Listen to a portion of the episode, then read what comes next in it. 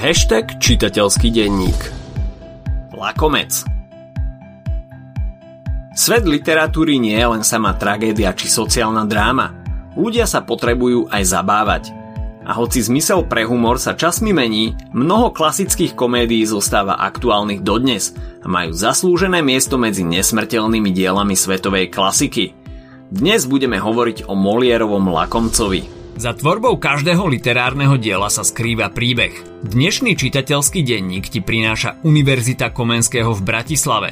Miesto, kde sa začínajú úspešné príbehy. Od lekárstva cez manažment až po teoretickú fyziku. Univerzita Komenského v Bratislave má v ponuke takmer deväťsto študijných programov, mnohé z nich na žiadnej inej univerzite na Slovensku nenájdete. Medzinárodné rebríčky ju radia k dve percentá najkvalitnejších škôl na svete. Vyberte si ešte dnes váš budúci študijný program na Univerzite Komenského. Deadline na prihlášky na každú fakultu ú ká a ďalšie informácie o štúdiu nájdete na stránke w w w bodka študujnauk bodka s k a ešte raz w w w bodka študujnauk bodka s k.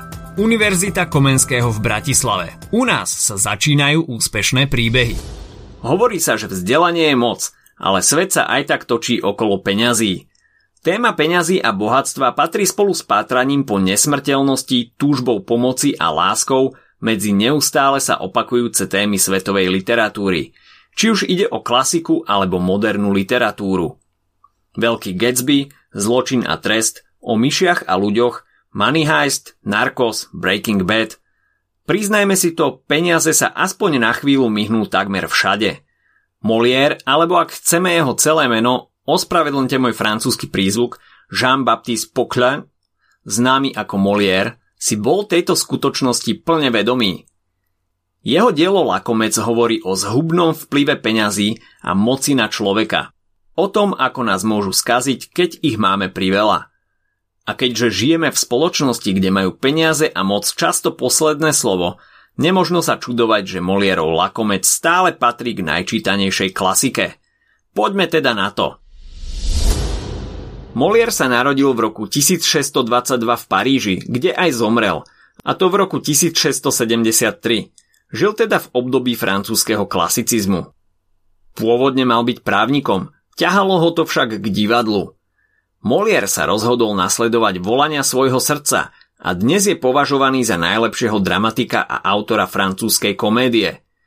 Vedeli ste však, že napríklad aj slávneho Charlieho Chaplina často porovnávali s týmto francúzskym velikánom? Jedným z dôvodov, kvôli ktorému si Molière zaslúžil obdiv, bol jeho neuveriteľný talent presne opísať človeka a preniknúť hlboko do ľudskej duše. Dalo by sa o ňom hovoriť ako o akomsi kronikárovi doby, v ktorej žil. Týmto talentom si vyslúžil miesto v srdciach verejnosti, ale aj kráľovského dvora. Hoci mal aj neprajníkov, či už zo strany sekulárnych alebo cirkevných autorít. Divadlu sa venoval až do smrti. Počas predstavenia hry Zdravý nemocný, keď hral rolu Argana, dostal vnútorné krvácanie do mozgu a krátko na to umrel. A teraz si predstavme hru samotnú. Hlavnou postavou je Arpagon, lakomec, paranoidný a strašný človek, ktorému záleží len na peniazoch a jeho truhlici toliarov. Pre peniaze je ochotný zapredať aj šťastie svojich dvoch detí, Kleanta a Elizy, ktorým vybral partnerov na základe majetku. Avšak, čuduj sa svete, súrodenci sú zamilovaní do niekoho iného a voľba ich otca sa im veľmi nepáči. Kleant otca navyše ani veľmi nerešpektuje a nemá ho rád. Aj Eliza otcom pohrda. To je rodinka, čo? Ďalšími postavami sú Mariana a Valer, vysnívaní partneri Kleanta a Elizy, o ktorých však budú musieť trocha zabojovať, ak chcú dosiahnuť svoj šťastný koniec.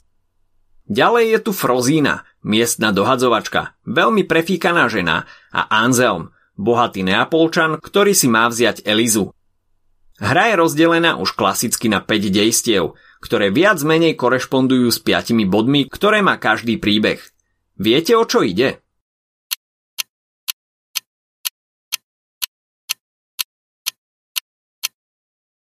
Je to tzv. Ekokrbka, teda expozícia, kolízia, kríza, peripetia, katastrofa. Samozrejme, katastrofa nemusí byť vždy negatívna, Ide jednoducho o záver alebo rozuzlenie príbehu. Takže Eliza, Arpagonova dcéra, je zamilovaná do istého Valera, ktorý sa rozhodne pre lakomca pracovať, aby bol bližšie pri svojej milovanej. Elizin brat, Kleant, je zasa zamilovaný do Mariany, mladej chudobnej dievčiny. Súrodenci sa samozrejme zdôveria jeden druhému, otcovi však nič nepovedia. Aj tak vedia, čo by im na to povedal. Arpagon jedného dňa svojim deťom oznámi, že im vybral partnerov. Eliza si má vziať pána Anselma, ktorý je síce bohatý, ale za Elizu nechce veno, čo lakomcovi nesmierne vyhovuje. Je však skôr v Arpagonovom veku, čiže pre Elizu pristarý. Otcovým plánom nie je ušetrený ani Kleant, ktorý si má zasa vziať akúsi starú vdovu, zatiaľ čo Arpagon sa plánuje oženiť s Marianou. Áno, presne tou Marianou, do ktorej je zamilovaný Kleant, takže všetko je poriadne zamotané. Arpagon si navyše najme starú dohadzovačku Frozínu, aby mu pomohla s Marianou. Veď viete, starý chlap ani nevie, ako sa má rozprávať s mladým dievčaťom, tak to musí vybavovať cez tretiu osobu. Dnes by mu možno stačilo ísť na pokec. Arpagon potom prikáže svojmu sluhovi Jakubovi prichystať večeru a povie, že má byť lacná.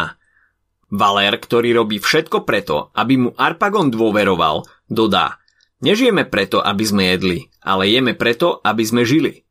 Sluha Jakub ho nemá veľmi v láske a mimochodom okrem sluhu robí kuchára aj kočiša. Kleant je z vývoja udalostí zúfalý. Rozhodne sa zohnať nejaké peniaze a utiecť so svojou milovanou, aby mohli byť spolu. V tomto mu pomáha sluha Šidlo. Skontaktoval sa s anonymným úžerníkom, ktorý je ochotný Kleantovi požičať peniaze pod niekoľkými podmienkami. Kleant zistí, že týmto tajomným úžerníkom nie je nikto iný ako jeho otec. So sluhom vykopú a skryjú otcovú truhlicu s toliarmi. Otca vďaka tomu neskôr vydiera, aby si mohol vziať Marianu. Keďže nie je nič, čo by Arpagon miloval viac ako svoje peniaze, problém sa rýchlo vyrieši. Kleant si smie vzať Marianu a Arpagon dostane svoju truhličku s peniazmi späť. Predtým sa však ukáže Jakubova pravá povaha, keď z krádeže obviní Valera a Valer sa k zločinu prizná. Avšak tým zločinom myslí svoju lásku k Arpagonovej cére Elize. Valer medzi tým prezradí, že je synom vysoko postaveného muža, Dona Tomasa dal bursiho. Jeho otec sa však stratil počas búrky na mori, keď ich loď stroskotala. A tu sa všetko vyrieši a príde šťastný koniec. Anselm, ktorého si mala vziať Eliza, je stratený Valérov otec a Mariana je Valérova sestra. Anselm je šťastný, že znova našiel svoju rodinu a rozhodne sa obom deťom vystrojiť svadby, čiže Eliza si môže vziať Valéra a Kleant si zoberie Marianu. Arpagon je zase šťastný, že má opäť svoju truhlicu s peniazmi a že dokonca ušetril. Deťom nemusí dať ani cent, keďže sa o všetko postaral Anselm.